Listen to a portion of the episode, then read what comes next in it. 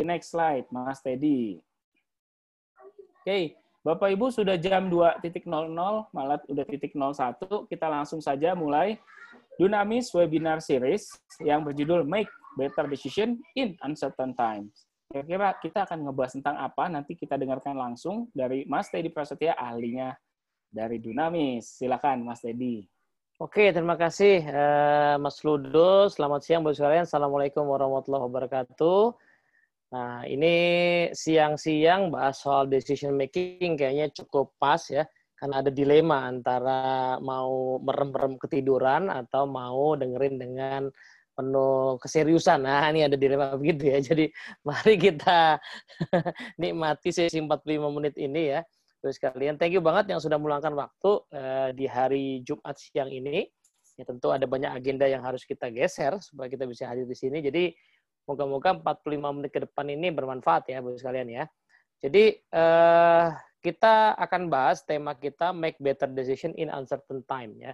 Nanti ada latar belakang kenapa tema ini menarik atau perlu kita bahas di era sekarang. Itu mungkin bagi yang belum kenal dengan Dunamis, kita kenalan sebentar, Bu sekalian ya. Tadi Mas Ludo sudah menyebutkan bahwa Dunamis ini bermitra dengan Flying Coffee dan Vital Smart ya. Itulah sebabnya maka kita uh, diminta untuk menjaga intellectual property. Nah, kita sudah bermitra sejak lama ya, sejak tahun 92. Dunamis sendiri sudah berdiri sejak tahun 91 di area leadership and trust, productivity, self performance, execution, vital smart skill, human capital system dan education gitu. Jadi uh, kita akan uh, membahas materi-materi yang memang nanti berasal dari area-area ini dan juga berasal dari uh, prinsipal kita di Frank Coffee dan Final Smart ya. Nah, yang kedua, saya ingin mengenalkan framework yang dipakai oleh Dunamis ya, uh, yang kita sebut sebagai organizational greatness, yaitu organisasi yang uh, great menurut pandangan kami adalah organisasi yang punya empat ciri di sebelah kanan nih ya.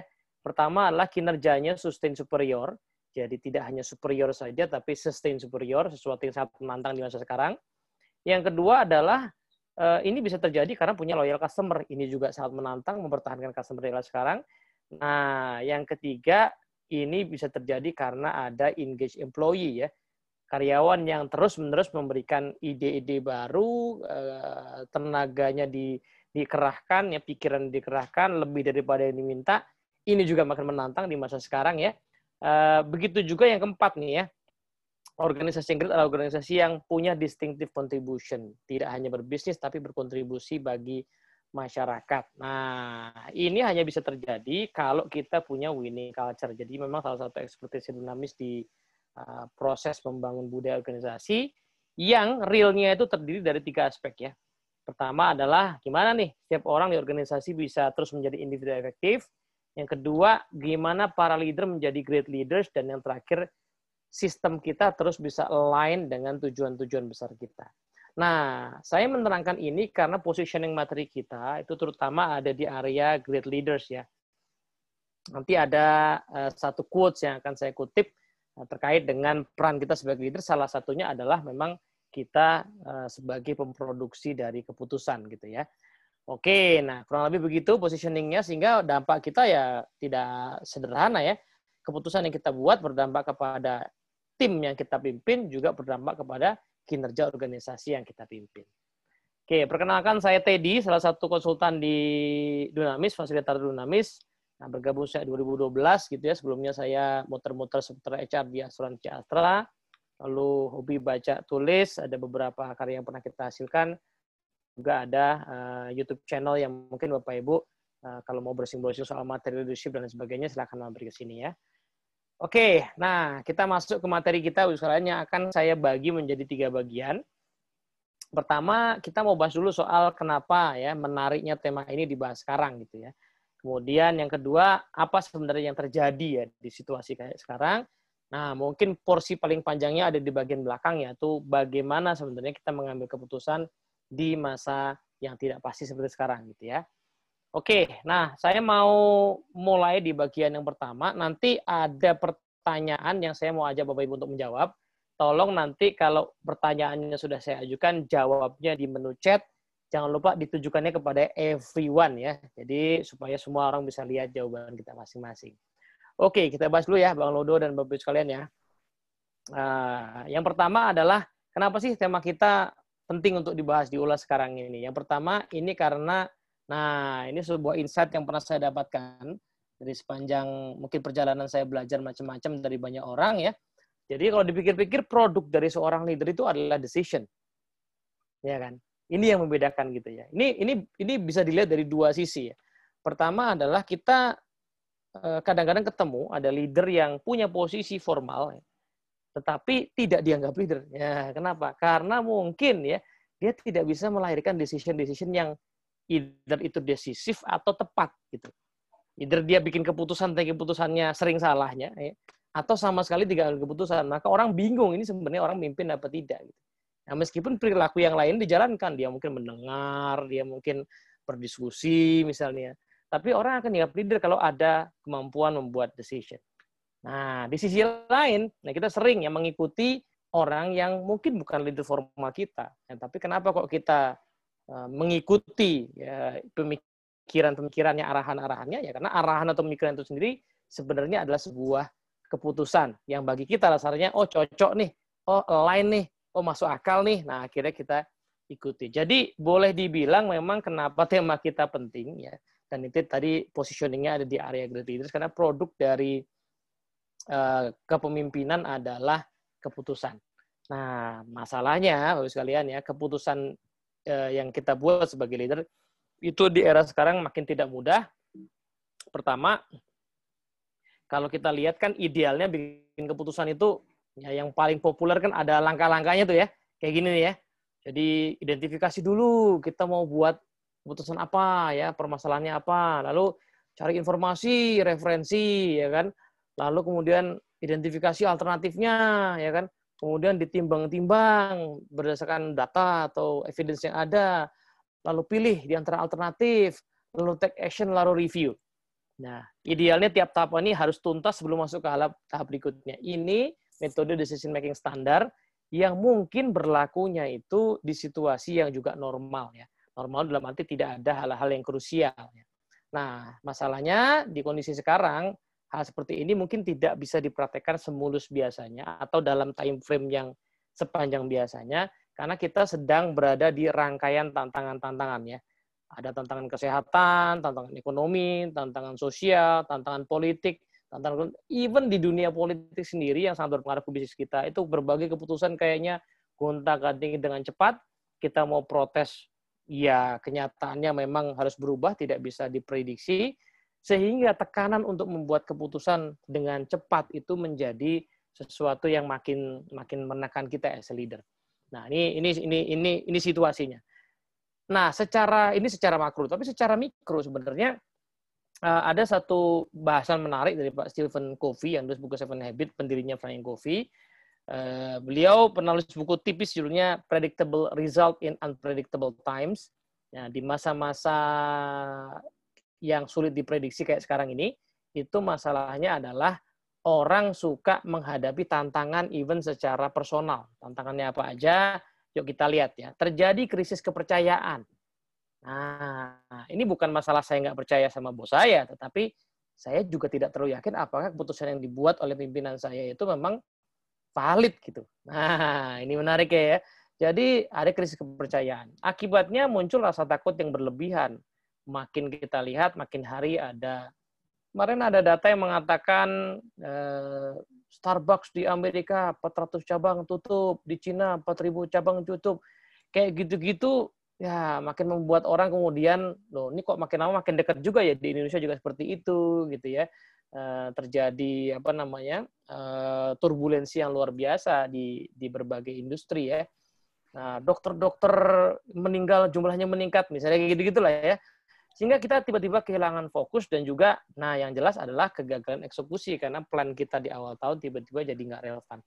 Nah, ya. situasi ini yang mikro plus situasi yang tadi yang makro itu membuat langkah-langkah ya, the rational decision making process yang tadi itu kok kayaknya di lapangan untuk kondisi sekarang tidak selalu semulus yang biasanya gitu. Nah, hmm. uh, ini Mas Teddy. Yes. Di sini Gimana, Mas? Uh, seorang leader dalam membuat keputusan dia perlu hmm. untuk membantu supaya reaksi dari anggota timnya itu bisa lebih tenang gitu ya Mas. Iya, apalagi iya. Bisa itu. Mm-mm. Betul, bisa itu atau bisa juga nanti Bang Ludo. Jadi situasi inilah yang harus membuat kita waspada dan kemudian mengambil cara-cara pengambilan keputusan yang mungkin agak sedikit berbeda. Hmm, Nah, oke. gitu. Sip, sip. Itu yang maksud saya. So this is the background gitu ya. Gitu. Nah, eh, ini menariknya nih Bang Ludo dan Bapak sekalian ya. Jadi di situasi kayak gini itu masalahnya adalah kita mesti paham cara diri kita atau manusia sebenarnya ambil keputusan kayak apa. Nah, ada satu bahasan menarik yang cukup panjang kalau suka baca buku judulnya Thinking Fast and Slow. Yang nulis ini pemenang Nobel Ekonomi. Dia seorang psikolog sebenarnya, tapi pemenang Nobel Ekonomi. Ini agak menarik ya. Karena penelitian dia di psikologi terkait dengan decision making itu justru paling banyak dipakai di dunia ekonomi ya. Nah, jadi rupa-rupanya sebelum sebelum sangat populer nih teorinya Pak Kahneman sama sebenarnya sama koleganya ya, sama Amos Tversky. Cuman eh, waktu menang Nobel kan Nobel itu hanya diberikan kepada orang yang masih hidup, jadi bukan anumerta ya. Makanya yang menang dia. Tapi sebenarnya risetnya berdua. Nah, eh, tadinya ilmu ekonomi yang dipakai ya ilmunya itu untuk mendesain bisnis, untuk bikin program pemasaran dan segala macam itu berasumsi bahwa manusia itu rasional, ternyata tidak seperti itu ya. Dalam banyak kasus mulai dari urusan saham, keputusan investasi, itu ternyata risetnya mereka tidak pernah betul-betul semuanya itu rasional. Mengapa demikian? Nah ini, karena ada dua sistem dalam pikiran kita. Nah ini menarik ya. Ada yang disebut sebagai sistem satu, ya dia pakai nama yang netral, masih satu, dan sistem dua. Nah, rational thinking itu sistem dua katanya. Karena dia perlu effort ya, perlu effort, harus tenang, slow, logis, pelan-pelan, dan tidak bisa segera ambil keputusan. Nah, harusnya kan kita pakai yang ini. Masalahnya 95% alamnya kita itu selalu pakainya yang sistem satu. Sistem yang unconscious, nggak kita sadari, fast ya, prosesnya cepat banget ya, sangat asosiatif ya, sangat apa eh, cenderung membuat kita menghubung-hubungkan dengan hal-hal lain gitu ya kalau kebutuhan dan dia sifatnya autopilot. Jadi justru sebagian besar hidup kita itu dipengaruhi sama sistem satu ini. Nah, ini Menarik Bang ini Ludo. ya, Mas. Yes. Ini kalau betul. contoh gampangnya mungkin gini ya Mas, kalau Hmm. kita lagi hari libur terus kita mau pergi ke satu tempat gitu yang kebetulan Hmm. searah sama kantor, kalau kita sempat bengong, jangan-jangan kita sampainya bukan ke lokasi yang kita mau tuju, tapi malah Ya. sampainya ke arah kantor ya Mas ya. Betul, betul. Itu Bang Ludo sih kalau saya sih nggak begitu. Kan.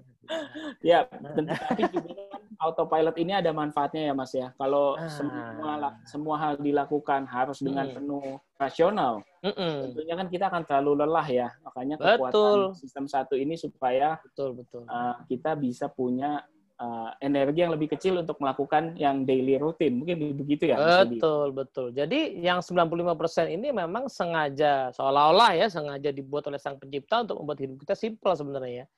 Kita nggak perlu pulang kantor mikir lagi, ini orang ini siapa ya? Lah istri sendiri kan nggak usah ya, lihat tahu itu istri kita itu ya. Nah, kita nggak perlu mikir ini siapa, ini anak ini anak siapa nih? Nggak perlu begitu kan? Nggak perlu effort nginget-nginget semua sudah unconsciously gitu. Nah, tapi tantangannya adalah ternyata sistem satu ini sifatnya intuitif dan instingtif which is di kondisi kayak gini, nah ini kondisi orang lagi ada tekanan, kekhawatiran, kehilangan fokus. Nah ini cenderung kadang-kadang dia membuat kita ngambil keputusan-keputusan yang terburu-buru, yang harusnya tadi pakai proses ya, nah, tapi ini jadi terburu-buru dan mungkin keputusan kita tiba-tiba seolah-olah reaktif. Nah, padahal harusnya justru di situasi yang tidak pasti kita perlu effort untuk pakai yang kanan. Cuman yang kanan ini kadang-kadang karena dia perlu effort plus ada tekanan seperti ini, nah ini jadi agak susah dikeluarkan kecuali memang kita mengambil langkah untuk step back gitu. Nah, ini kurang lebih gitu nih penyebabnya ya kenapa kok bahasan decision making di uncertain times ini jadi krusial untuk dibahas karena ada tekanan ya eh, padahal kita harus membuat keputusan ya produknya itu nah tapi di sisi lain ada insting kita yang mungkin di situasi penuh tekanan ini kadang-kadang menghambat kita. Nah, sampai titik ini, saya mau nanya dulu pada Bapak sekalian ya. Jadi silahkan dijawab di menu chat. Kalau yang Bapak Ibu alami sendiri, gimana tantangannya dalam mengambil keputusan di kondisi belakangan ini ya? Nah, silahkan yuk coba jawab ya. Apa saja sih yang sekarang dialami gitu ya? Nah, yuk silahkan kita tunggu jawabannya nih. Oke, Bapak hmm. Ibu silahkan bergabung melalui chat room. Apa sih tantangan yang Bapak Ibu hadapi dalam mengambil keputusan khususnya di kondisi sekarang ini? Yes. Kan. Jangan lupa kirimkannya to-nya everyone. Everyone, benar banget. Silakan. Yes, yes, yes, yes, ini yes, memang yes, yes. untuk saat ini tantangannya banyak nih Mas ya karena faktor hmm. yang perlu dipertimbangkan nggak cuma satu aja nih. Hmm. Mungkin dulu kita cuma bisa mikir terkait bisnis side saja. Hmm sekarang healthy atau kesehatan ya. atau people side-nya juga meningkat nih kepentingannya benar ya Mas. Ya? Banget, benar banget, benar banget. Nah, Oke. itu tuh udah jawaban tuh. Gabung nih dari hmm. Ibu Hikmania, minimnya hmm. informasi Mas Teddy. Dari Ibu ah. Nur Fadilah, ketidakpastian kondisi. Yes, yes Ibu Lucia yes, Susantari, kondisi di masa mendatang yang tidak bisa diprediksi. Hmm. Dari Ibu Asri Damayanti, halo Bu Asri. Data pendukung kurang komprehensif karena diskusi online bagaimanapun juga kurang greget dibanding fisik meeting. Hmm, yes, sepakat Bu. Bapak Irfan, financial aspek yang berpikir berkali-kali untuk ambil keputusan. Yes, yes, yes. Wow. Yes, yes. Nah, ada tambahan Mas dari Bapak Andreas ambiguitas informasi. Beberapa nih nggak mengangkat terkait informasi dan ketidakpastian situasi nih. Yes, yes, yes. Informasi yes, yes. data kurang lebih hmm. begitu, Mas Teddy. Nah, ini jawaban yang memang pas banget ya, Bang Ludo ya, karena uh, ada satu buku lain ya soal decision making ya. Kalau suka baca buku, judulnya Thinking in Bets ya. Ya, jadi uh, subjudulnya aja udah menarik ya uh, mengambil keputusan yang smart ya ketika kita nggak punya seluruh faktanya. Jadi yang nulis ini selain akademisi juga dia seorang seorang pemain poker ya. Jadi juara main poker oh. gitu. Uh, nah, dia cerita nih uh, banyak orang berpikir hidup itu kayak catur. Permainan catur itu kan semua faktanya ada di situ ya. Punya kita berapa, punya lawan berapa ada di situ. Jadi kita bisa atur strategi based on semua yang ada di situ. Kan nggak bisa kita tiba-tiba masukin uh, bidak catur baru kan nggak bisa ya kan jadi emang di situ nah masalahnya dalam pengalaman dia terutama sebagai pemenang poker ya dia coba reflect tuh di di dalam ilmu-ilmu decision making yang dia pelajari ilmu negosiasi dan sebagainya sebenarnya hidup itu lebih mirip poker ya. yang kita tuh nggak pernah bisa tahu seluruhnya ya fakta-fakta yang kita perlukan untuk ambil keputusan. Nah, masalahnya memang di masa-masa sebelum sekarang ini ya udah kejadian sih Bang Ludo ya. Jadi masa sebelum Covid itu udah kejadian bahwa sebenarnya dunia yang sering orang sebut sebagai VUCA itu salah satu cirinya kan uncertainty kan. Uncertainty, instabilitas itu kan atau complexity ya. Complexity itu kan lawannya adalah cost effect ya. Ya cost effect tuh gini. Jadi kalau dulu misalnya ini perumpamaan sederhananya. Kalau dulu misalnya uh, ada orang ganteng jago acting kayak Nicola Saputra kemungkinan bakal terkenal. Ya. Nah, ya kan. Ah, kemungkinan terkenal itu udah bisa diprediksi lah ya. Ah, jadi paket itu akan bisa terkenal. Nah, tapi di zaman sekarang kalau kita lihat YouTube itu yang terkenal subscribernya banyak itu agak susah kita bikin patokannya atau algoritmanya itu agak susah gitu ya. Ada yang sekeluarga kayak Atta Halilintar gitu ya ada yang mukbang-mukbang itu ya nggak jelas gitu ya. Nah, saya sendiri nih sebagai YouTuber, YouTuber ala-ala ya, saya kadang-kadang bingung tuh. Ada video saya yang cuma direkam pakai handycam zaman dulu itu video lama. Yang nonton bisa ribuan orang. Ada yang udah direkam bagus, diedit cuma 10 orang. Ini kayak masih bingung juga ini ya. Jadi semuanya kompleks itu. Nah, dia bilang sebenarnya kita perlu menerima fakta itu dulu kata Bu Bu, Bu Annie Duk namanya ya, yang nulis buku Thinking Kita perlu menerima fakta itu dulu bahwa kehidupan kita itu sebenarnya memang tidak selalu bisa ngasih kita fakta yang lengkap. Nah, keinginan kita untuk bisa memiliki semua fakta yang lengkap itulah justru yang menghambat kita ambil keputusan. Karena akhirnya balik ke sini ya. Ke sini. Nah, akhirnya karena kita pengennya lengkap, lalu kita khawatir karena nggak lengkap, akhirnya sebenarnya mengambil alih adalah yang si sistem satu. Kekhawatiran kita, insting kita akan mengalami alih. Nah, gitu. Jadi sebenarnya fakta itu dulu habis kita terima bahwa ketidakpastian itu sudah merupakan bagian dari keseharian kita, gitu ya. Nah, yuk kita lihat ya. apa sih yang mungkin terjadi ketika situasinya nggak pasti? Nah, ini yang sedang yang sering terjadi adalah misalnya kita ada di dalam tim, sering kali situasinya adalah uh, orang itu suka apa namanya? Suka susah buat keputusan karena mungkin ya nggak memahami alasan dibalik keputusan gitu. Kenapa kita mesti buat keputusan ini? Oh, jadi ribut tuh di dalam tim ya. Yuk kita mau bikin ide apa gitu ya. Nah, karena tidak ada nggak tahu urgensinya maka orang kemudian berdebat sana kemari dan kemudian apalagi tadi yang merasa tidak tidak angkap informasinya dan kemudian nggak buat keputusan. Nah, yang kedua adalah kadang-kadang isunya justru kebalikannya terlalu banyak orang yang hadir bahkan yang nggak berkepentingan sebenarnya. Nah ini akhirnya ini saya sering alamin ya ngundang orang yang salah di dalam meeting itu adalah betul-betul langkah yang salah karena nanti dia akan kasih masukan-masukan yang ya belum tentu relevan dengan situasi yang harus kita buat kebutuhan segera gitu. Nah, atau di sisi yang kebaliknya, ada yang berwenang ngambil keputusan sebenarnya, tapi nggak bertindak atau nggak ada bahkan di dalam meeting itu. Nah, apalagi tadi ya, karena mungkin sekarang ini orang gampang banget pindah-pindah meeting gitu ya.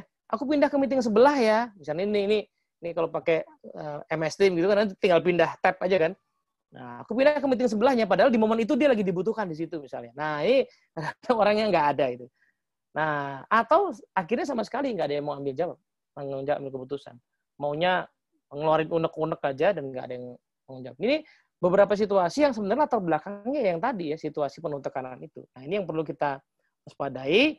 Nah atau juga ada satu atau beberapa orang menghalangi pengambilan keputusan ya bentuknya ngotot, bentuknya ngeyel, bentuknya nggak mau tahu. Nah ini mungkin di organisasi Bapak Ibu tidak selalu ada, tapi kadang-kadang ini ada gitu ya. Jadi uh, inilah beberapa penyebab keputusan yang sudah dibuat. Yang ini nanti di langkah-langkah yang nanti akan kita bahas di bagian how, kita akan coba ya langkah-langkah itu memang juga sekali lagi ya kalau kita bilang langkah ini bukan sesuatu yang pasti, justru ini langkah yang paling mending di tengah ketidakpastian gitu ya. Dan ini juga bukan merupakan langkah-langkah yang patok baku urutannya, tapi lebih ke what we can do.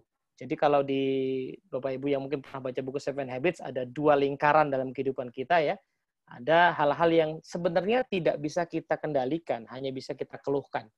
Nah, itu namanya adalah hal-hal yang ada di lingkaran kepedulian, lingkaran besar ya dalam banyak kehidupan nggak bisa kendalikan.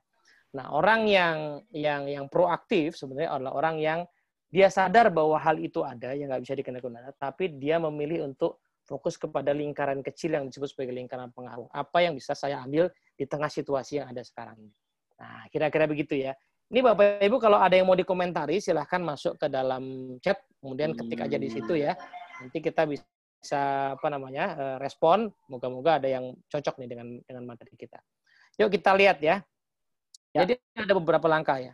Mas Teddy. Yes. Uh. Uh, jadi apa yang akan Mas Teddy sharingkan ini bukan flow-nya yes. atau proses pengambilan keputusan ya Mas Teddy, tapi lebih ke tips and tricks-nya ya praktisnya gimana sih ya. uh, dalam mengambil keputusan begitu ya Mas ya? Yes, betul sekali ya. Karena sekali lagi ya, justru ya kalau kita berharap oh ada formula yang baku. Tuh, tadi kan fakta pertama yang diterima adalah tidak pernah ada situasi yang baku apalagi di ketidakpastian gitu ya. Nah, jadi uh, ah, cuman gini, cuman gini, ada ada poin menarik lagi ya. Jadi Pak Kahneman maupun Bu Eni Duk itu tadi membahas begini. Uh, bukan berarti loh uh, bukan berarti terus kemudian kita nggak perlu punya expertise ya. Kan seolah-olah gitu kan. Kalau semuanya nggak pasti, terus ngapain kita punya expertise? Ngapain pakai statistik? Ngapain pakai pakai data gitu ya? Nah, bukan berarti itu tidak penting. Data, statistik, expertise itu penting, cuman kita harus melihat itu dalam jangka panjang. Ya, jadi kalau kita melihat dalam jangka pendek, maka yang akan kita lihat adalah naik dan turun. Ya, sama kayak orang katanya nih teman-teman yang suka beli sahamnya. Kalau beli saham lihatnya harian, itu stres. Kalau beli saham, pilih yang benar, udah ditunggu aja 5-10 tahun. Nah, dalam 5-10 tahun, di situlah statistik bekerja. Ya, probability bekerja. Ya kan? Nah, namanya probability kan bicaranya adalah eh, data yang besar ya. Data yang kecil kita akan selalu lihat naik dan turun. Nah, jadi eh, kita tetap perlu data, tetap perlu expertise, cuman itu memang harus ada dalam setting kita untuk jangka panjang. Di jangka pendek, semuanya sebenarnya tidak pasti gitu ya. Jadi saya sih wajar-wajar aja. Ada yang mengatakan misalnya di masa sekarang ini Bang Ludo. Rapid test buat apa sih? Katanya probability-nya kecil gitu kan. Nah, ya cuman kan kita harus ambil keputusan ya, budgetnya sekian, ya, adanya sekian, terus gimana? Kalau semua di swap, cukup nggak dananya kan begitu kan? Jadi uh, itu itu ya memang ada probabilitas, misalnya sih probabilitas anggaplah probabilitasnya 50% misalnya. Ya udah, dalam jumlah besar 50% itu masih mending daripada kita nggak ambil tindak nggak ambil keputusan sama sekali. Nah, kira-kira begitu ya. Di accept dulu bahwa situasinya memang tidak pasti. Nah, pertama ya, kita mesti clear kenapa sebuah keputusan perlu dibuat. Karena di tengah banyak keputusan yang harus kita buat, kadang-kadang eh, ada keputusan yang memang harus segera dan ada yang tidak. Ini yang kabur di kondisi sekarang. Ya, kabur kondisi sekarang. Kita harus ngapain tuh suka kabur karena nyampur ya. Segala sesuatu nyampur karena kita panik. Jadi kita nggak jelas mengapa sesuatu harus dibuat. Nah, Poin nomor satu ini juga krusial karena kadang-kadang di situasi kita lagi meeting bareng, kalau orang nggak clear ya kenapa harus buat keputusan itu sekarang misalnya, maka pola pikir orang lain-lain. Ada yang mikirnya ideal banget. Oh, kita lihat dulu datanya, kita lihat dulu prototipenya dan sebagainya. Nah, padahal keputusan harus dibuat untuk dipakai minggu depan misalnya. Nah, Soalnya orang itu akan bergerak bersama, yuk mendukung sebuah keputusan, at least kalau dia punya tiga hal. Dia memahami tiga hal ini dipopulerkan teorinya oleh Simon Sinek ya di The Golden Circle katanya. Orang memahami why, how, sama what-nya. Ini kalau orang dapat tiga ini dari sebuah keputusan, maka mereka akan all out untuk mendukung. Nah, cuman yang sering kali kelewat adalah bagian why-nya. Ya. Kenapa ini ini titik awalnya? Kenapa keputusan ini harus dibuat? Ya. Nah, saya mengamati ya banyak organisasi gamang misalnya mau ngambil keputusan kita masuk kantor apa enggak. Nah, kita full di rumah apa separuh-separuh. Nah, itu gamang. Dan kalau cari datanya basisnya memang ada ya, nggak ada basis yang yang yang pasti gitu. Nah, tapi pertanyaan paling penting adalah emang kenapa itu harus diputuskan sekarang? Nah, ada satu kantor nih Pak Ludo ya yang kita kenal gitu ya sejak bulan sebelum PSBB kedua lah ya sudah ambil keputusan langsung, oke okay, kita tetap WFH sampai Desember. Tapi kenapa gitu? Kenapa ngeliat kondisi aja? Dia bilang dalam ukuran beberapa bulan sampai Desember, jauh lebih efisien kalau kita langsung putuskan sekarang. Begitu kita putuskan kita WFH, langsung kan segala resources kan dikerahkan ke situ kan. Gimana cara kerja paling efisien. Kalau kita galau, di tengah ganti lagi, ntar udah beli ini, beli itu, ganti lagi. Nah, itu akan justru makin tidak efisien. Jadi why-nya masih clear Alasannya adalah justru untuk hitungan bulan yang paling rasional adalah kita segera ketok sesuatu. Toh kenyataannya tidak betul-betul ada data yang pasti ini kapan akan menurun, akan berakhir. Nah, si Y ini jadi krusial ya, kenapa keputusan ini penting. Nah, tapi misalnya nih ada keputusan lain yang sebenarnya uh, bisa ditunda gitu ya. Kalau ini kan soal WFH kan tidak bisa ditunda ya, karena itu menentukan cara mereka kerja. Tapi keputusan lain, misalnya kita mau beli sistem, mau beli apa yang bisa ditunda, ya mungkin pelan-pelan aja mikirnya lah gitu lihat dulu lah datanya kita lihat lagi trennya it's okay tapi untuk keputusan yang sangat cepat why-nya clear ketok sekarang dan jangan pernah menyesali. Ya gitu masalahnya. Nomor satu itu ya. Oke ini ada komentar lagi nggak nih kira? Belum ada ya? Ada pertanyaan mas Teddy. Okay. dari ibu Lucia Susantari. Hmm. mas Teddy uh, ah. is personality type relevant to decision making khususnya dalam hubungan dengan sistem satu dan sistem Oh, yang tadi ya. Kalau yang saya pahami dari uh, Pak Daniel Kahneman di, di banyak referensinya ya di buku itu dan beberapa karya yang dia buat itu enggak sih itu ada di kita semuanya. Nah cuman memang mungkin gini ya personality type itu kan kata yang luas ya definisinya. Kadang-kadang uh, mungkin yang lebih tepat bukan personality tapi lebih ke arah experience atau education training yang kita buat ya. Kalau misalnya saya seorang tentara, pasukan khusus di Bang Ludo. Nah, kemudian hmm. datang penjahat ke rumah saya, maling atau rampok ke rumah saya. Saya nggak mungkin pakai sistem satu. Kenapa? Saya udah terlatih. Saya punya banyak pilihan. Hmm. Ya kan? Saya tinggal selengkat jatuh. saya kasih ya. tembakan ya. lemparan pisau selesai gitu kan. Ya. Nah, tapi kalau saya nggak punya keterampilan, datang maling satu gitu, wow, udah panding nggak jelas. Jadi lebih ke arah situ sebenarnya Bu. Jadi kita bisa slow thinking itu memang basisnya dari uh, experience atau training. Gitu. Training yang kita alami di bidang-bidang tertentu itu akan membuat kita bisa lebih slow thinking gitu, compare to si sistem satunya gitu. Nanti dia uh, akan menjadi bagian dari sistem satunya gitu. Jadi untuk urusan menghadapi uh, penjahat tadi si tentara pasukan khusus tadi ya refleksnya macam-macam gitu, beda dengan kita yang orang awam. Gitu. Jadi yang saya tangkap sih bukan ke arah personality type, which is personality type itu ini banget ya, kayak uh, uh, tergantung teorinya siapa yang kita pakai ya, ada yang DSC segala macam, ada yang sampai 60. Tapi memang ini ada di semua manusia, cuman lebih ke arah uh, by education atau by training. Begitu kira-kira sementara yang saya pahami ya Bu Lucia ya. Thank you, baik. Nah, yang kedua ya, yang kedua ini karena tadi Bang Ludo dan Bapak sekalian, karena kita itu berada di kondisi tekanan kekhawatiran, justru kalau kita ngerasa ya ini uh, keputusan yang sangat penting harus dibuat sekarang, yang perlu harus kita tinjau dulu bukan keputusannya, tetapi proses pengambilan keputusannya. Yuk kita sepakati Bang Ludo ya, kita mau ambil keputusan mau beli apa nih ya, layanan apa yang mau kita beli, barang apa, uh, supply apa yang mau kita beli, kriterianya apa? Harga, eh, apa namanya, service atau apa? Sepakati dulu kriterianya, prosesnya. Nah, habis itu udah pakai kriteria itu aja, terima hasilnya. Nah, kenapa? Karena keputusan itu hanya besok kriteria sebenarnya. Ya kan? Coba cek sehari-hari kita. Tanpa sadar kita selalu pakai kriteria, mau beli baju, mau beli apa uh, tiket pesawat, mau jalan-jalan, mau keliling-keliling, mau nonton TV yang kita tonton, pasti ada kriterianya, ya. Misalnya, apakah kriterianya itu memang buat ah saya nonton cuman buat happy-happy, nontonnya film yang lucu-lucu, ya. Mau beli baju, eh, kriterianya tanpa sadar tuh, beli baju yang enak bahannya, beli baju yang murah, beli baju yang bisa gantian pakai sama anak. Nah, tanpa sadar kita selalu pakai kriteria itu, that's why kita mudah ambil keputusan. Nah, sebaliknya, orang yang galau ambil keputusan itu karena kriterianya tidak ada atau selalu berubah-ubah. Nah, jadi step back pertama yang perlu kita sepakati adalah supaya justru supaya lebih cepat adalah apa kriteria atau proses pengambilan keputusan yang kita sepakati. Ya, langkah-langkahnya gimana? Oke, kita akan lihat dulu suppliernya yang punya siapa aja, terus cek harganya. Berarti kita ambil yang paling murah ya. Habis itu yang paling cepat deliver ya. Oke, cukup. Udah, jalanin proses itu, ambil decision. Nah, toh yang lain juga belum tentu benar ya namanya situasi lagi lagi krisis gitu kan. Dan jangan pernah menyesali. Jadi balik lagi ke situ ya. Jangan pernah menyesali. Nah, eh, baliknya ke sini karena di kondisi krisis kita cenderung pakai yang sistem satu tadi kan. Padahal ini kondisi kita lagi panik, tadi lagi takut.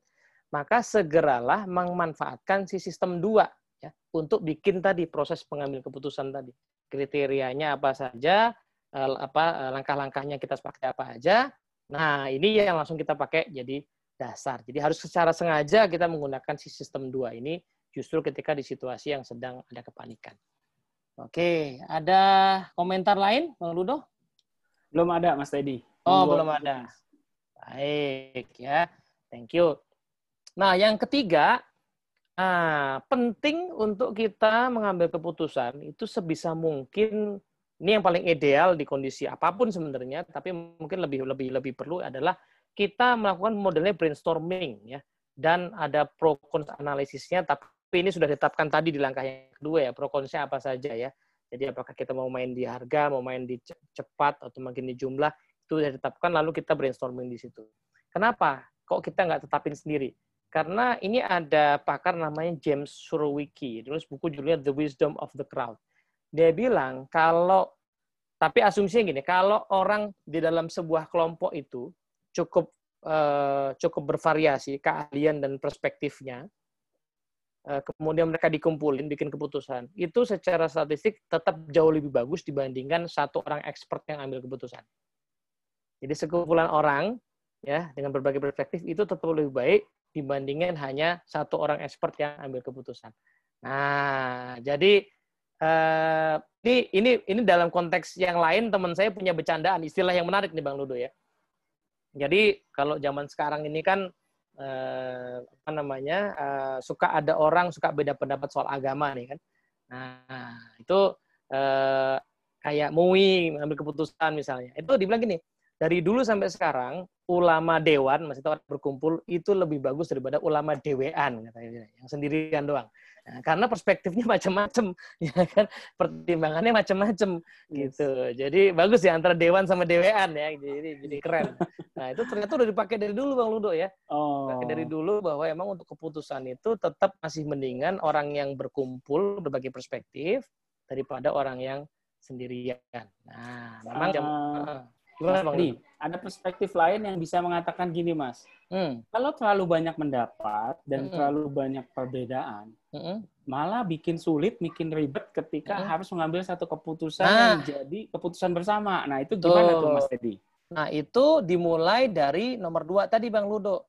Jadi kriterianya kemungkinan nggak disepakatin. Jadi orang hmm. itu berdiskusi, ngeluarin pendapat dalam perspektif yang lain-lain. Ya. Gitu. Nah, belum lagi alasan nomor satu, apa itu? Why-nya, why keputusan yang harus dibuat itu nggak di nggak di floorkan sehingga ada yang mikirnya ideal jangka panjang, ada yang mikirnya jangka pendek, ya kan? Nah ini kan beda perspektif sebenarnya nggak ada yang salah gitu. Jadi bagian itu disepakati dulu, why kita harus ambil keputusan minggu ini, kriterianya apa, ini yang option yang kita punya, yuk kita curah gagasan dalam boundary yang ini. Nah, gitu. itu pertama. Yang kedua, nanti di belakang akan kita bahas kemungkinan Bang Ludo komposisi dari orangnya. Si Pak James Lewik, uh, ini menyebutkan variety of perspective sebenarnya. Ya, bukan bukan kadang-kadang problemnya adalah kita sering justru ngajakin ambil diskusi itu yang mirip-mirip sama kita gitu. Mirip-mirip sama kita, lalu lawan mirip-mirip mereka. Jadi kayak ada dua kubu. Hmm. Ya. Nah, kalau bahasa Ini politiknya politik identitas gitu. Ya, jadi kayak kubu sini sama sono gitu ya. Iya, nah. Itu ada istilah bahasa Jawanya Betul. tuh Mas Dedi. The birds with the same feather flocks together. Wih deh, gimana tuh Jawa tuh? Burung dengan apa bulu yang tipe yang sama selalu ngumpul bersama. Iya. Gitu ya. Mungkin yang tadi Mas Teddy bilang orang lebih cenderung ingin berkumpul dengan orang yang pendapatnya betul. sama gitu ya. Betul betul. Padahal nah, itu... sebenarnya ide ini ini bukan hmm. hal baru kita dengar loh ya. Banyak hal di yes. dunia ini belakangan di develop oleh grup yang even nggak saling kenal Bang Udo. Coba kita lihat produk-produk kayak Mozilla, open source open source itulah. Itu even nggak saling kenal gitu ya. Tapi karena mereka bergerak di boundary yang sama, mau bikin apa nih gitu ya. Clear gitu. Nah, itu kemudian bisa saling melengkapi ya. Android ya sebelum dibeli kan sebenarnya adalah kerjaan banyak orang ya gitu. Nah ini ini poinnya. Jadi kalau kalau memungkinkan ya, kalau mungkin gitu. Tapi nanti di belakang ada kalau nggak memungkinkan di mana itu ya. Jadi ini kalau memungkinkan paling bagus adalah kita ajak diskusi ya. Nah plus ini tambahannya ada deadline yang harus kita uh, tetapkan ya. Jadi diskusinya tuh sampai kapan ya harus dibatasin ya. Jadi kalau teman-teman mungkin nanti browsing di apa di YouTube itu ada video udah agak lama sih. Ada sih versi YouTube-nya ada memang memang ada yang menayangkan uh, tentang uh, perusahaan namanya IDEO ya, uh, konsultan desain itu yang dikasih uh, challenge untuk mendesain ulang kereta belanja. Jadi IDEO shopping cart kalau mau browsing di YouTube ada tuh. Nah, yang bikin soalnya itu kalau itu BBC. Nah, eh, luar biasa kita lihat bahwa waktu lima hari yang ditetapkan untuk membuat desain baru itu hasilnya memang keren banget sih. Jadi berbagai perspektif orang kok akhirnya bisa menemukan satu ide yang luar biasa. Ya, salah satunya karena ada boundary-nya. Five days itu justru yang coba kalau nggak dikasih five days ya, ya berapa lama waktunya? Ya tiga tahun lah gitu. Wah kemungkinan perspektifnya akan lari ke mana-mana. Gitu. Jadi eh, batas akhir keputusan eh, itu clear ya, harus semakin clear. Hari ini kah? Besok pagi kah? Sore ini kah? Gitu ya. Nah, kalau ada pihak yang menghalangi untuk mengambil keputusan, yang ngeyel dan segala macam, maka orang ini perlu diambil tindakan, maksudnya diajakin ngomong sendiri ini ya. Nah, barangkali ada kalau istilah ilmunya sales performance-nya Bang Ludo ini yellow light ya. Lampu kuning dari si orang ini penyebab dia ngeyel dan lain sebagainya gitu. Karena alamiahnya orang itu sebenarnya justru punya kecenderungan untuk uh, apa namanya mengalami group thing ya. Kalau orang lain udah iya terus dia nggak sendiri itu jadi khawatir gitu loh.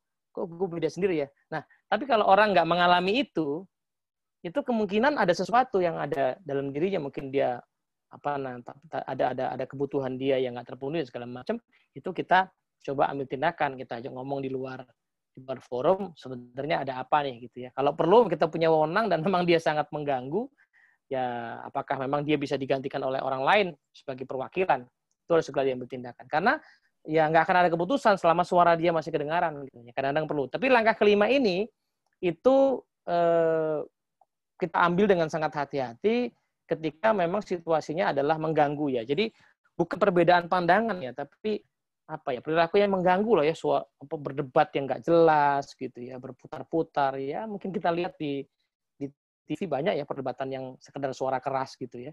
Itu kan tidak menambahkan perspektif. Tapi kalau perbedaan pendapatnya perspektif by data itu sebenarnya bagian dari diskusi.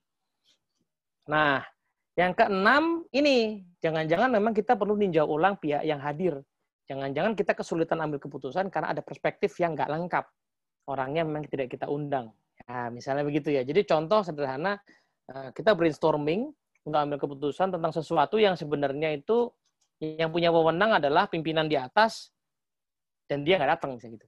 Nah itu kan percuma ya kita putar-putar putar-putar putar-putar nggak akan ada keputusan. Nah misalnya begitu ya. Atau uh, ya apa namanya uh, kemarin saya apa namanya mendapat curhatan dari kawan lah gitu yang lagi belajar soal agile metodologi Bang Ludo ya. Belajar metodologi itu kan proses uh, di project management yang sangat user oriented kan ya, apa namanya customer oriented nah di dalam proses itu tiba-tiba si yang jadi user itu orangnya resign gitu orangnya resign dan tidak segera dipilih. Siapa nih si narasumber yang jadi usernya segera gitu ya percuma. Mereka mau diskusi kayak apa? Nggak bisa. Lawang ini sangat user oriented kok. Yang mau pakai dia nanti gitu. Orangnya nggak ada gitu. Jadi jadi eh, kita jangan-jangan kalau lagi muter-muter diskusi, mungkin perlu meninjau ulang. Orang-orang yang hadir itu jangan-jangan ada yang justru dia menentukan dan perspektifnya dan kita harus harus segera cari. Nah, ini ada perspektif lain nih dari Pak James Surwiki ya. Jadi diversity and independence are important ya. Karena the best collective decision itu are the product of disagreement and contest, not consensus and compromise. Nah, makanya dulu ada bercandaannya Eh, Bang Iwan Fals di soal anggota DPR zaman dulu ya, yang hanya manggut-manggut, tidak ada perdebatan gitu ya. Sementara kalau kita lihat di Kongres Amerika itu perdebatan bisa sangat panas gitu. Nah justru eh, keputusan yang baik itu terjadinya karena produk dari disagreement. Ini kalau di di dalam apa kajian uh, filsafat itu namanya dialektika. Sesuatu yang dijadikan tesis harus ada antitesisnya supaya muncul sintesis gitu kan, supaya muncul sinergi gitu. Kira-kira begitu. Ini ada komentar nih. Hmm. iya. Oh, Bu Siti nanya soal materi. Ya. Untuk materi, uh, mohon maaf Bu Siti, kami tidak bisa men-share. Hmm.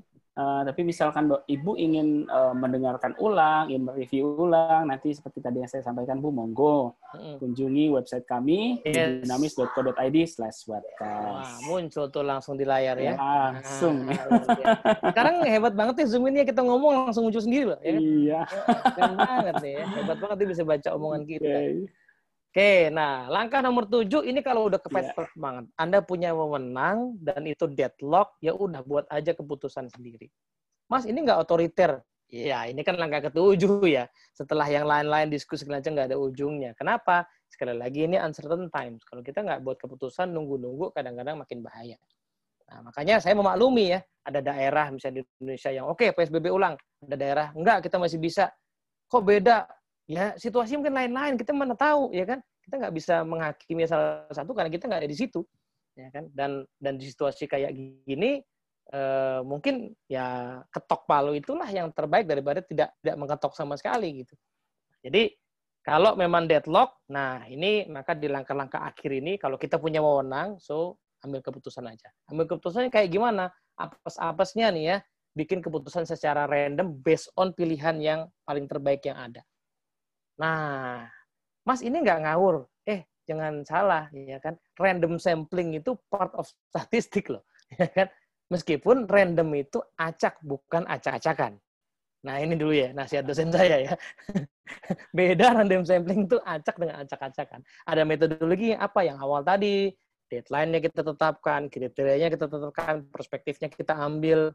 Nggak ada keputusan, tapi udah ada mengerucut nih, ada dua pilihan. Mana yang paling benar? Nggak ada dasarnya pilih aja salah satu pakai Bismillah atau pakai apa voting gitu ya ya udah ini udah langkah terakhir ya ketika emang tidak ada sebuah keputusan yang stand out Ini yang membuat kita ambil keputusan. Nah, ini Bang Ludo, langkah 758 ini baru make sense kalau di awal prinsipnya tadi kita terima dulu apa itu, bahwa sebenarnya setiap hari, apalagi di masa sekarang, kita sebenarnya thinking in bets. Ya.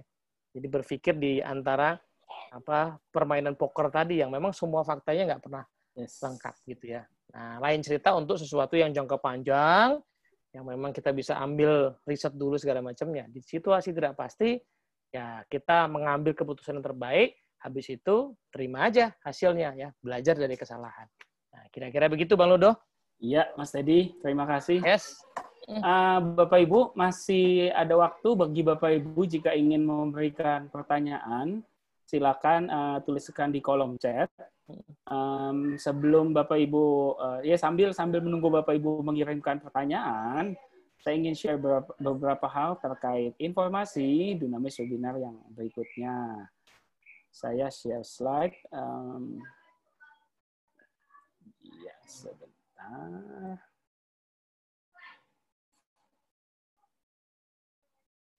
Oke. Okay.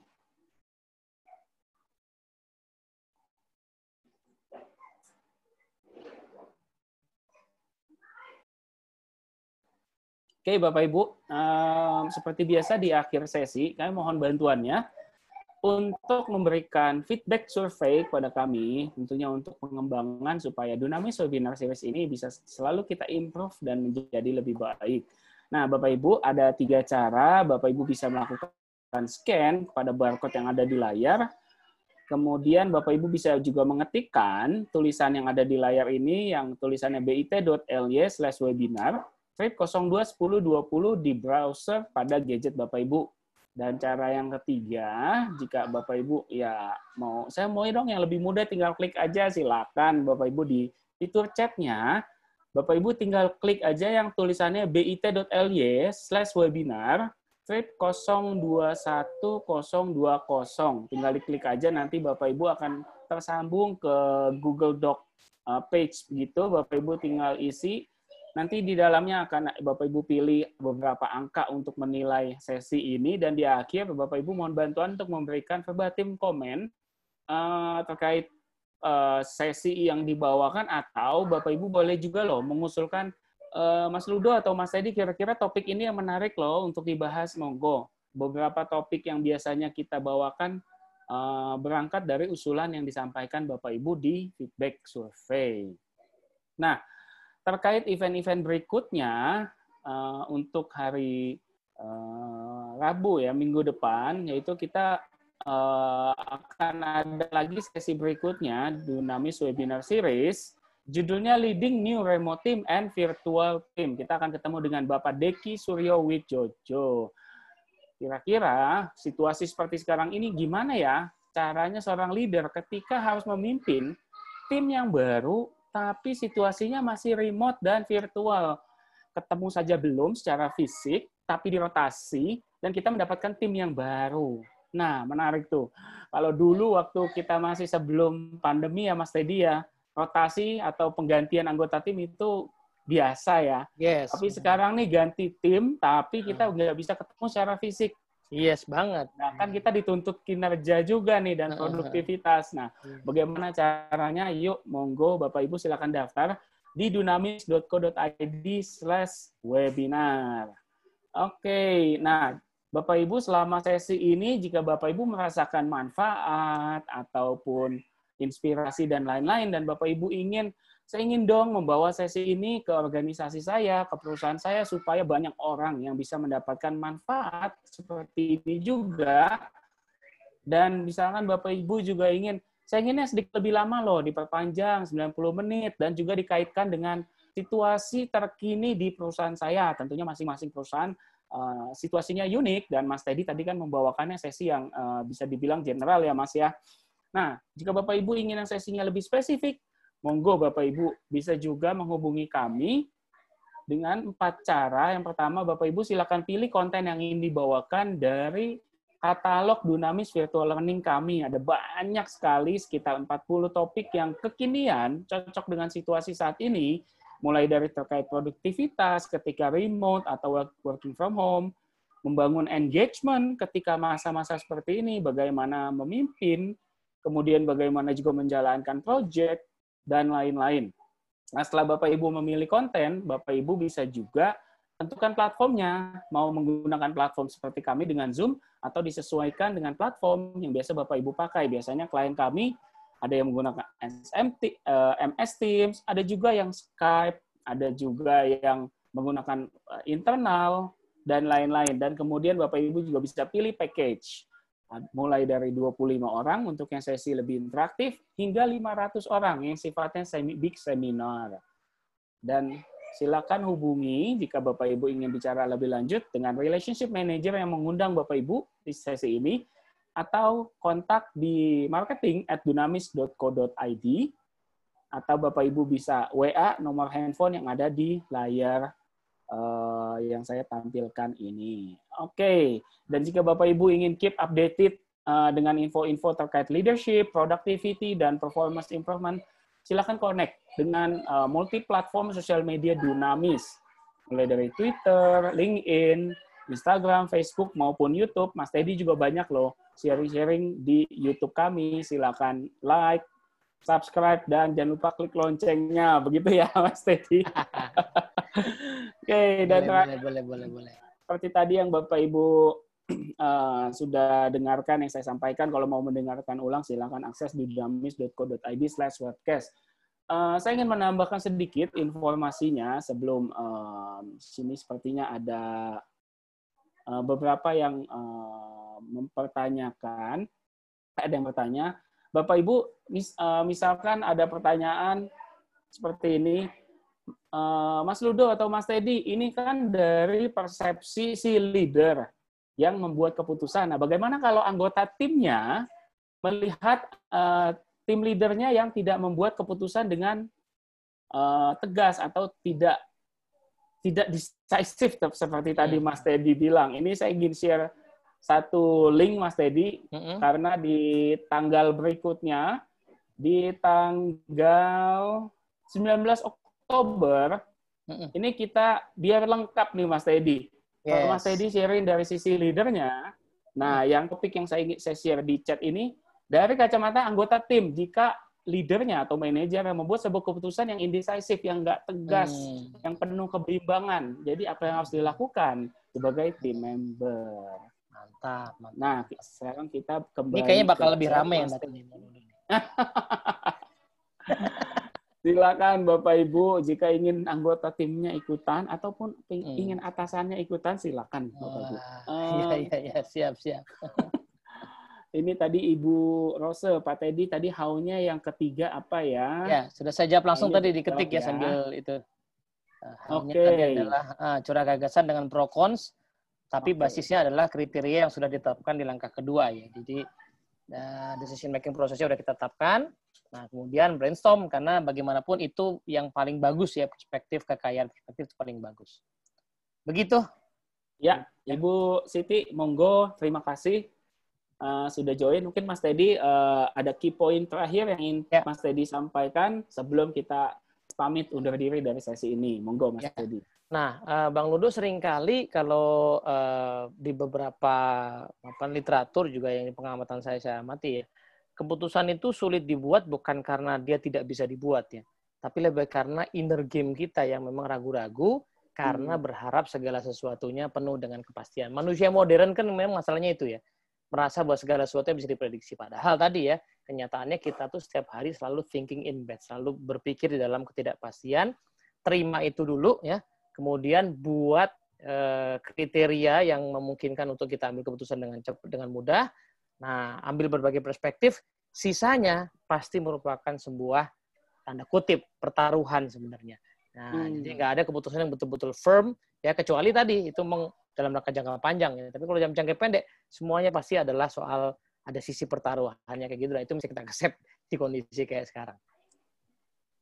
Mantap sekali. Thank you Mas Teddy buat sharingnya yes. dan wrap up terakhirnya. Mengena sekali Mas, jadi memang yang harus dibereskan dari dalam diri kita juga ya. Yes. Pertama kita harus accept dulu bahwa memang dunia ini nggak ada yang certain ya, semuanya hmm. uncertainty kecuali dalam jangka panjang dan hmm. kita perlu paham ketika membuat keputusan ada step-step yang perlu kita jalankan, Yes. ada tips-tips yang perlu kita perhatikan. Ini Mm-mm. juga ada komen dari Pak Eko Febrianto. Segala keputusan pasti ada risiko. Nah, itu. Maksudnya. Ketidakberanian mengambil risiko itu yang penghambat paling utama sebenarnya Bang Ludo. Oke, yes. Oke, itu aja. Thank you, Mas Teddy. Sama-sama, Dan Bapak Ibu semua, terima kasih su- sudah stay tune hingga akhir sesi Dunamis Webinar Series. Sampai bertemu di sesi sesi berikutnya. Saya Ludo Siswanto dan Mas Teddy Prasetya pamit undur diri. Sampai ketemu lagi ketemu lagi. Assalamualaikum.